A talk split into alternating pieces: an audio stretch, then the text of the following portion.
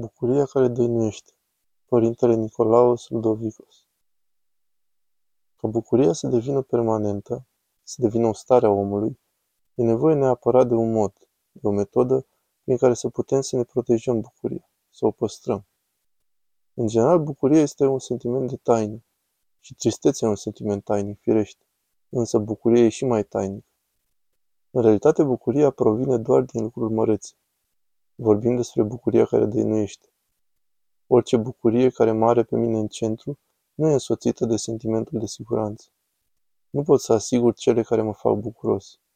Și aici mă refer în măsura în care privesc lucrurile mele personale, simple, la cele pe care eu le revendi prin patima egoismului și a iubirii de sine. În acest caz, bucuria nu există pentru că e legată de nesiguranță. În vârful cel mai mari slave, al celei mai mari bogății, există nesiguranță, cu excepția cazului în care cele pe care le posed nu sunt ale mele. Doar dacă am conștiința că ceea ce am îmi este dăruit, atunci există posibilitatea să fiu bucuros. Și cui să le dau și eu la rândul meu? Celui care mi l-a dăruit. Pe scurt, doar starea de mulțumire descrisă de biserică este starea bucuriei autentice. Am primit ceva și sunt în stare continuă de a-l da înapoi. Asta înseamnă bucurie pură.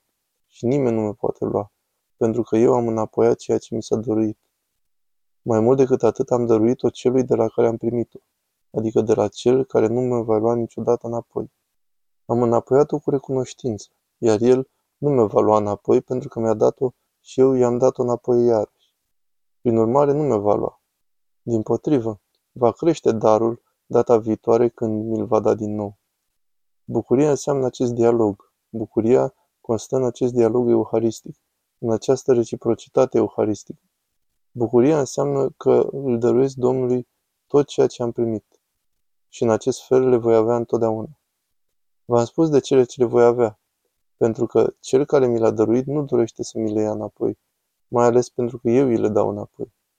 Ar fi putut să-mi ia câte ceva înapoi, dar vede că ceea ce mi-a dat îmi ascunde vederea sa.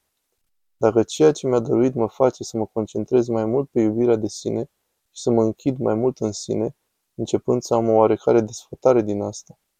Atunci, chiar dacă mi-ar da un mare har, îl va lua înapoi. De aceea vedeți în textele Sfinților fenomenul părăsirii de Dumnezeu.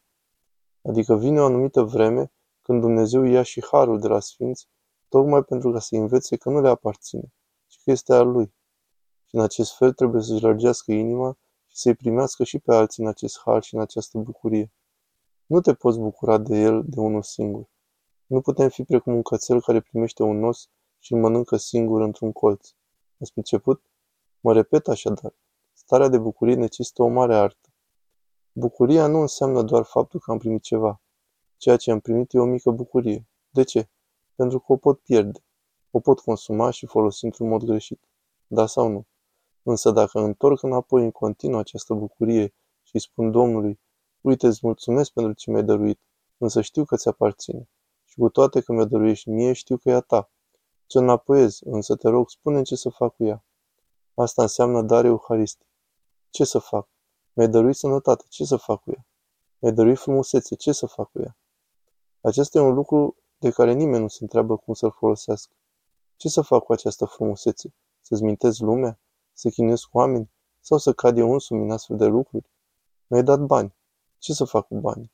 Aș fi putut să fiu paralizat într-un pat și să mă uit în tavan. În loc să fiu așa, sunt un om foarte activ, energic, am și bani și am început de jos. Eram foarte sărac. Ce să fac cu banii aceștia? Atunci omul începe să conlucreze cu Dumnezeu și Dumnezeu începe să-l ia în considerare mai mult. Pentru că și Dumnezeu, precum noi toți, faptul că ne iubește nu înseamnă că ne și apreciază. Poți iubi un om, îl compătimești, însă să nu-l apreciezi. Deci faptul că Dumnezeu ne iubește nu înseamnă că ne și apreciază. Însă acum Dumnezeu începe să te ia în considerație. Și dacă Dumnezeu începe să facă acest lucru, atunci începe să-ți împărtășească lucruri. Așa se sfințește cineva încet, încet, însă trebuie să o priceapă, să împărtășească lucruri, harisme, informații, revelații, lucruri care nu sunt ale robilor, ci aparțin fiilor. Și omul încet, încet din rob devine fiu. Când robul rămâne rob, nu returnează nimic stăpânului. El doar își facă lucruri și fuge. Însă când devine fiu, simte că averea dăruită e a tatălui. E și a lui și a tatălui. Chiar dacă îi o dă cu contract, își amintește mereu că e a părintelui său. Aceasta e legătura iubirii care creează premisele bucuriei autentice.